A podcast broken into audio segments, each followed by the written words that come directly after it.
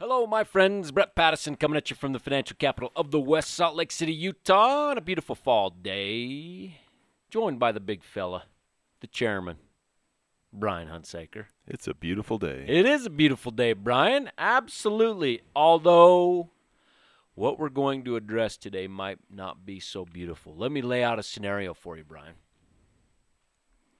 And and the topic today for everybody listening is the market's next move. What do we believe the market's going to do next? Or what's our thoughts on the market? Okay? But let me lay it out for you. First. Okay, I'll let you lay it Okay? out. Let me lay it out. Inflation today above 6%. Just brutal. Hitting every American. When you fill up your truck, it's expensive. Right? We've got more container ships off the coast of California. I, I read uh, 111 container ships with nowhere to go because the supply chain is a complete disaster. We've got a what 1.5 trillion dollar infrastructure deal going through, roughly through uh, it's passed that has very little to do with infrastructure. We've got the Fed, which is going to taper soon and raise interest rates at some point, sooner rather than later.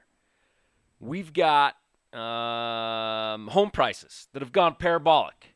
I mean, it's insane these moves in home prices. And then you've got China. Are you about done? No, I haven't gone on China yet. You're, this is de- China- this is depressing. Come on. China's going to invade Taiwan. Maybe. Mm-hmm. But prior to that, they're going to kill all their public companies because that's what they want to do. All right, Brian. That all said, oh, one more thing. Mm. Warren Buffett famously said this. He said the rule number one of investing is do not lose money. Rule number two, refer to rule number one. And I didn't get that perfect. Don't forget rule number one. Yeah, there you go. You know better. Something like that. With all that said, Brian, it's a beautiful morning. But what's the market going to do next? That being the backdrop. That's that's a question that uh, you get a lot. I get a lot. I think we all get get that question. Probably probably more than any other question. You know, what's your outlook for the you know the current market? Is the market uh, going to have a correction? And how often do we meet? Uh, maybe I'll throw a question back to you. How often do we meet and talk about where you know where the next move in the market's you know going to be? We that's just We only address that when we're in a client meeting and the client asks us. right. And then we kind of look at each other like, does anybody know that? No, nobody knows that. So why waste a lot of energy and time and effort and on on that subject? But Because wait. because you, it's a it's it's an unknowable question. But wait, Okay. Warren Buffett said I can't lose money. It's rule number one and number two. So how do I how do I with with that market backdrop, which is scary, how do I and I'm I'm I'm thinking as a client right now, right? Not as a portfolio manager at Iron Gate. How do I think about not losing money and all the headwinds and the doom and gloom that are ahead of us? What do I do? What should I do? Well, I'll tell you. I guess I'll tell you what I do, Perfect. and and uh, I don't really think about or care really what's going to happen in the next tomorrow in the market or the next day or the next three months or the next six months. I'm looking out three years from now, um, and where I think the market will be. Where I think it's not really so much where the market will be. It's but it's where our invest our companies that we own, where they will be, where the values of those businesses will be. And when I think about it in those terms, I really don't care what necessarily what the market's going to do tomorrow. Um, but we do pay attention to what the market's doing. And when the market gives us opportunities in specific companies that we like, that we think are great great businesses that we want to own for the next three, five, ten years, or even longer, um, then we take advantage of that those opportunities. You know, Buffett has a great uh, little story. He talks about Mr. Market, and uh, and that's that's what we're looking for. I mean, I, I think maybe a lot of listeners are familiar with that story, but basically, when Mr. Market gives you opportunities, um, you take advantage of it. You don't Mr. take Market being the stock market. yeah, and you don't take it. You don't take your advice or cues from from the market. But when the market gives you opportunities, when it's acting irrationally, when prices are irrational, when when valuations are irrational, like they were um, in March of 2020, when stocks went down 37% in 30 days, um, that was an opportunity. And and uh, in fact, that was, you know, I've been. I think you have a quote about Bill Miller. This might be the time to talk about it, but you know, Bill Miller's talked about there's five great opportunities, incredible opportunities where the market was irrational in his lifetime. Or I think he said 4 Mm-hmm. And in his one of his letters in in the spring of uh, 2020, he said this is the fifth time that where the market has given us incredible opportunities in in his 40 year career. Now I've been in the business around 30 years, and uh, you know I there's there's just a few times where stocks are in, become incre- incredible opportunities because of the market is acting irrational. So, and, and we'll look at Bill Miller. One thing he did say, incredible portfolio manager. I read his Q3 letter, and in it he said, after naming all of these things that are wrong in the world right now, he says, One thing I'm pretty confident of is that 12 months from now, these worries will have been replaced by a new set of worries, mm-hmm. which is totally true. But tell me this what does Warren Buffett mean when he says rule number one and rule number two? If it doesn't apply to the market, which it doesn't, what is he? What does he mean by that?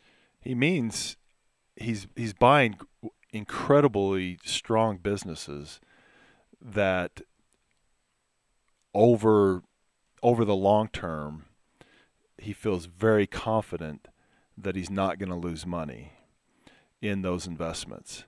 And if you look at our approach, which is, you know, really, um, we follow the, you know, the Buff- the Warren Buffett methodology. It's, you know, something that I read about 30 years ago, Mhm. and It's the backbone of our firm. it's the backbone of our firm, and uh, it's it's about identifying great businesses with durable competitive advantages that over a long period of time, if you just let them do their thing, the odds of losing money, losing you know that rule number one and number two, two, um, the odds of you losing money b- become, I think, very low if you if you're a long-term investor. Now, if you're a short-term investor, say let's say the next one or two, even three years, and say, hey, I want to buy this stock and I'm going to time it right, and I'm going to you know get That's in and out of it, then hard. then then th- that is real risk, and I think the odds of losing money are greater than if you're in it, own a great business, and you pay a reasonable price and good management, all those things that we talk about.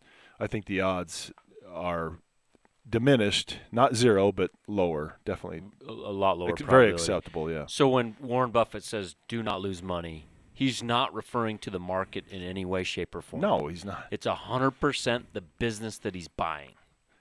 and and when you watch and I say this all the time CNBC uh, the financial news all they talk about is taking you know putting money putting your chips on the table reducing you know taking money risk off the table Risk ri- off. yeah risk What's on the market going to do? what's the market going to do that's that's the conversation in the financial news and that's not that's not how Buffett thinks about it. He never thinks about, you know, he and Charlie Munger don't sit there and think about oh, what's the market going to do tomorrow and make any investment decisions based on on that opinion. So Bill Miller, who we referred to, who we love, uh, I- I think because he has the same mentality. He said this: When I'm asked what I worry about in the market, the answer is usually nothing, because everyone else in the market seems to spend an inordinate amount of time worrying. Which is so true. That's what you just said. CNBC, uh, a- any financial media, right? And he continues, and so all the relevant worries seem to be covered. My worries won't have any impact except to detract. This is the important part detract from something much more useful, which is trying to make good long term investment decisions. So if we focus on the market, and that's all of our focus, then we're not able to find the great businesses of the world to invest in. And then we can't adhere to what Warren Buffett's even talking about with rule number one and rule number 2 Mm-hmm. Okay, so if a client comes in, or a friend, or a neighbor, or whomever, and they ask Brian, what do you think the market's going to do next? Based on what we've said, what's the best reply? Well, I had a Who cares? no. I don't. I hope it goes down. No, yeah. I mean, really, I, I've heard Buffett say this uh, many times that if you're going to be a net investor, meaning putting money in the market over, say, the next 10 years, so you're not retired, you're not withdrawing your investments and living on your investments, but you're actually accumulating, trying to accumulate wealth. You should pray that the market goes down and that prices are attractive. I mean, those those opportunities. If if the market's always high and you're always having to buy, you know, higher valuations, that's just going to hurt your future returns. And so, really, investors should look for or actually wish that the market would go down to give them opportunities to invest. To load up. I mean, our our whole process is based on, you know, we we calculate the value of a business and what prices we'd be willing to pay for it and what prices look attractive to us and where we get more aggressive and uh, when when price but it's all based on when the prices go down it's not we don't we don't get more aggressive or more active when the prices are higher it's actually just the opposite when prices go down that's when we become active and start buying more Which can be stock specific, but also driven down by the market. Yeah, driven Yeah. down like like in March when everything went down, you know, March of 2020, but also stock specific when a particular company goes down that we like and we think it's down for, you know, not maybe temporary reasons or uh, doesn't really hurt the fundamentals of the business have haven't changed. Uh, we look at that as an opportunity to put more money to work and to invest at good prices. And, and guess what? You know what that will do? Over the long term, five and ten years from now, that'll increase your investment returns. So when somebody, you're just telling me then when somebody asks, what do, what do you think the market's going to do? We don't know, but we, we hope, especially for those that are accumulating money, it goes down. For those in retirement, you know, we got a plan. So you can weather whatever comes your way. I would I would prefer that prices stay rational, meaning, you know, near near fair value in general. Um, I mean, that, I think that's. I don't like it when the market or when some of our stocks get overpriced or businesses that we like. I mean, we have, we're following about 50 companies, and only about 15 to, to you know five to 15 of them are in our accumulation range right now. There's only about yeah. five of them that are actually in our, you know, Full sol- allocation. yeah, full allocation, full buy. But you know, I would love if all 50 of them were, and we could just cherry pick, and just there would be some great investment opportunities. But the, it's not. You know, markets are generally generally trade around fair values, uh, especially in this environment where we have low interest rates. You know, valuations are are higher than than what we generally see.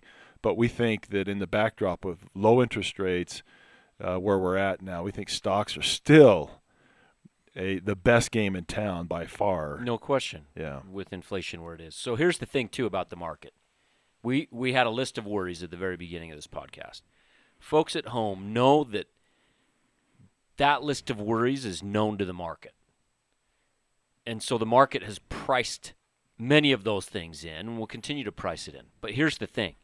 The next bear market, the next big shock to the system will be something that no one is even talking about right now. It'll be something that is not listed in everything that I listed, although that might have a short term correction adjustment to it. But the next big thing will be somewhat something that no one's even talking about right now. That's so true. You think about coronavirus, you think of the big market corrections we've had historically. Coronavirus wasn't really on anybody's radar. And that's why it was such a shock to the market and the unknown, the uncertainty with that. And then you go back to the financial crisis. And what was the big shock there? Well, when the, the, the government, the, our country allowed some of these big investment banks to fail, and no one ever thought that was possible. And once that was like, whoa, that can happen, then the market, you know, it fr- Freaked. freaked out. Yeah. So worrying about these things that people read in the headlines doesn't do anyone any good. It's all about the businesses that we own and understanding the risk to that specific business. That's rule number 1, rule number 2. Yeah. As far as the market goes, to sum things up, we don't know where it's going. We have no idea. All that we know are the businesses that we own within our clients and our own portfolio. I think it's important to understand that um, Wall Street is the the whole uh, financial system. I, I want to. I guess I don't know if this is the right way to say it, but I mean it's there to make money, right? It's there to make money, and trading stocks, active trading is how Wall Street makes money, and uh, it, it's not how you make money, but that's how Wall Street makes money, and newspapers and media, how do they make money? Well, by getting more eyeballs to look at their their screen or their their fear their porn. magazine. And how do they do that? Well, they it's fear. And they and so what sells is fear. Gr- you know, greed and and and uh, fear. That's what sells. And so all the time the headlines out there are you know what's possible? What you know it may not be likely it may not be probable but they they throw out everything possible thing out there that could could happen or you know some sort of disaster potential disaster. They talk about that and over and over and over again even though it's very unlikely it's a low probability but they have nothing else to talk about. That's that's what sells. So just Amen, just realize that you know Wall Street is not there. They're not your friend, and really they're they're really their enemy, your enemy as an investor. You should really ignore a lot of the stuff that you read on Wall Street and financial news and media. and ju- focus focus on, on the, business. Yep, exactly. Amen, brother. Amen, so brother. with that said, my friends, don't worry about the market. Focus on the businesses you own. Until next time. Bye now. This is a purely public broadcast and is not intended to be personalized financial advice for any individual specific situation. Each individual's financial situation is unique, and the topics discussed on this broadcast should not be relied upon and or considered as personalized advice. Specific financial securities discussed are not intended to address any listener's particular financial situation and should not be considered recommendations. This is for educational purposes only. For more information, please contact Iron Gate Global Advisors at info at igga.com or by calling 888 591 0334.